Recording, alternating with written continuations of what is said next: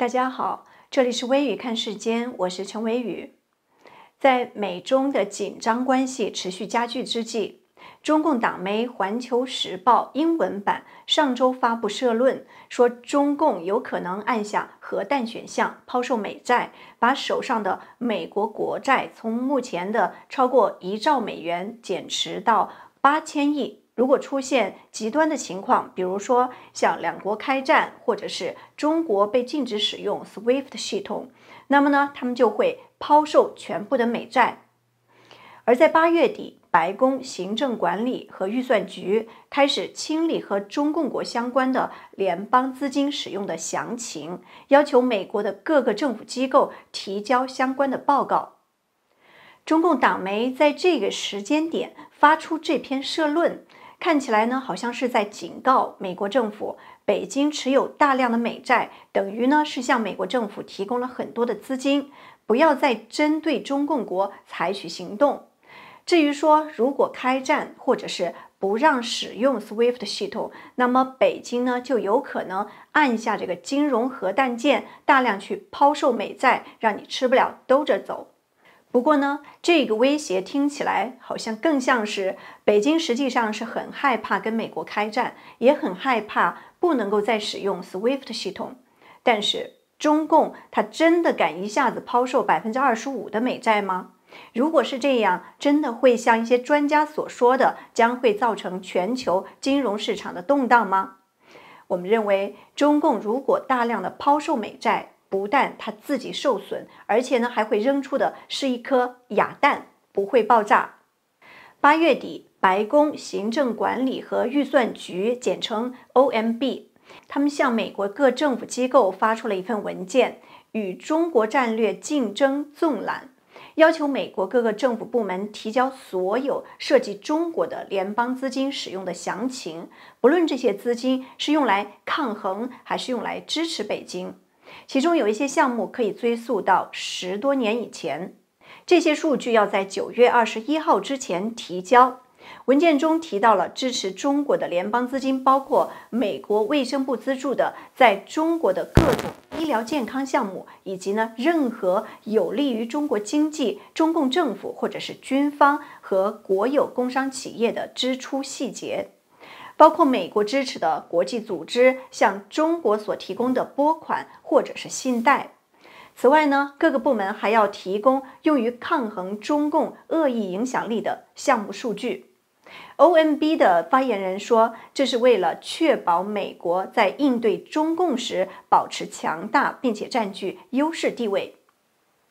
白宫没有说明为什么要收集这些数据。不过呢，我们想想看，这么多年以来，美国对中国提供的援助项目究竟有多少？规模有多大？援助到了什么样的程度了？对这些情况呀，白宫呢可能他也不清楚。所以呢，白宫先摸个底，先了解清楚这些情况再说。当然了，这也凸显出中共是美国政府的最优先的议题。未来，川普政府可能会优化各个联邦部门之间的协作，制定更加协调、连贯、统一的对华政策，对中共采取更多的行动。美中冲突到目前为止，就像我们看到的，主要是集中在南海、台海地区，还有呢，就是发生在美国的本土。比如说，像抓捕涉嫌偷窃技术的各类中共间谍、遣返中共军方背景的留学生、禁止某些中共公司的应用软件等等。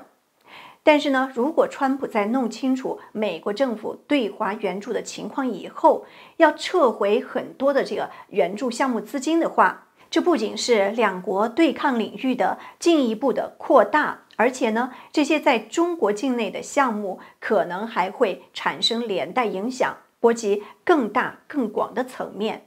也就是说呢，美中冲突就直接会在中国大陆境内表现出来，并且发生在不同的城市，涉及不同的领域，会造成什么样的影响还不得而知。但是，大陆各行业的精英们一定会议论纷纷。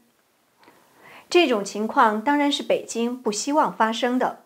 中共可能还觉得呢，他们买了一兆的美国国债，那这些来自美国政府的资助是他们自己的钱，所以啊，他们以为抛售美国国债会对美国经济施压，想拿所谓的金融核弹来提升威慑力，而且呢，还是英文版的社论，想吓唬美国和国际市场的投资人。但是能不能如愿呢？我们在回答这个问题之前呢，先来了解一下美国的国债。美国国债呢是由美国的财政部以拍卖的方式发行的政府债券，用来平衡弥补美国政府的财政赤字。发行的总量是有限制的，也就是说呢，美国政府它负债多少是需要得到国会的批准的。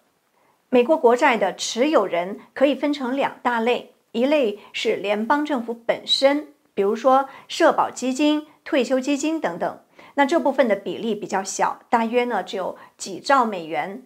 另一类呢就是公众持有美国国债，就是联邦政府之外的个人、公司、州和地方政府、美联储和这个外国的中央银行等等，他们可以投资美国国债。绝大部分的国债都可以在这个联邦市场公开进行买卖。联邦财政部官网显示，到六月三十号，美国国债余额达到二十六点五兆美元，其中公众持有国债是二十点五兆，而其中呢，日本央行持有的美债最多，中共国持有一点零七兆美国国债，排名第二，但是呢，仅仅占美债总额的百分之四。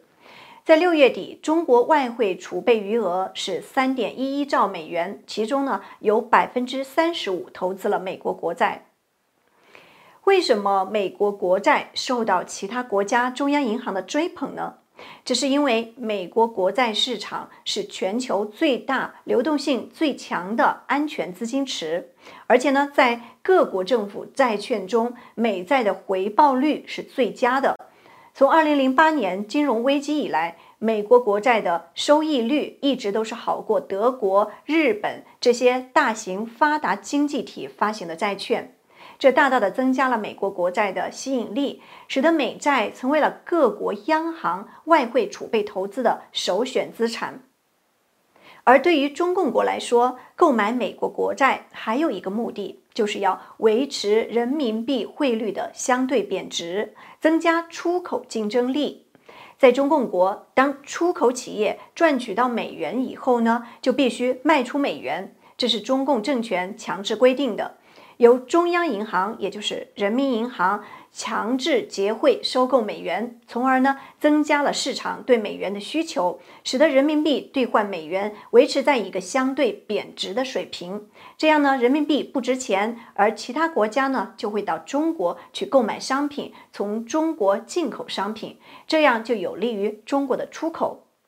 人行买入的美元呢，就成了外汇的储备。除了留出一部分现金使用以外呢，其余的美元就用于投资，购买美国国债就是首选项。美国国债还有一个很重要的作用，对于基准利率的影响。美国国债收益率是美国和全球金融市场和这个资产价格的基准，这个呢是由美国国债在全球的这个龙头地位所决定的。比如说，十年期美国国债的收益率。通常呢，又称为无风险收益率，成为市场上资产定价的参考指标。如果投资人买股票承担的风险比买国债要更大，那么呢，他就会要求比国债更高的收益率。那么，为什么有人说中共抛售美债就等同于启动金融核武选项呢？通常呀，一个国家卖出持有的这个美国国债，主要呢有三个原因。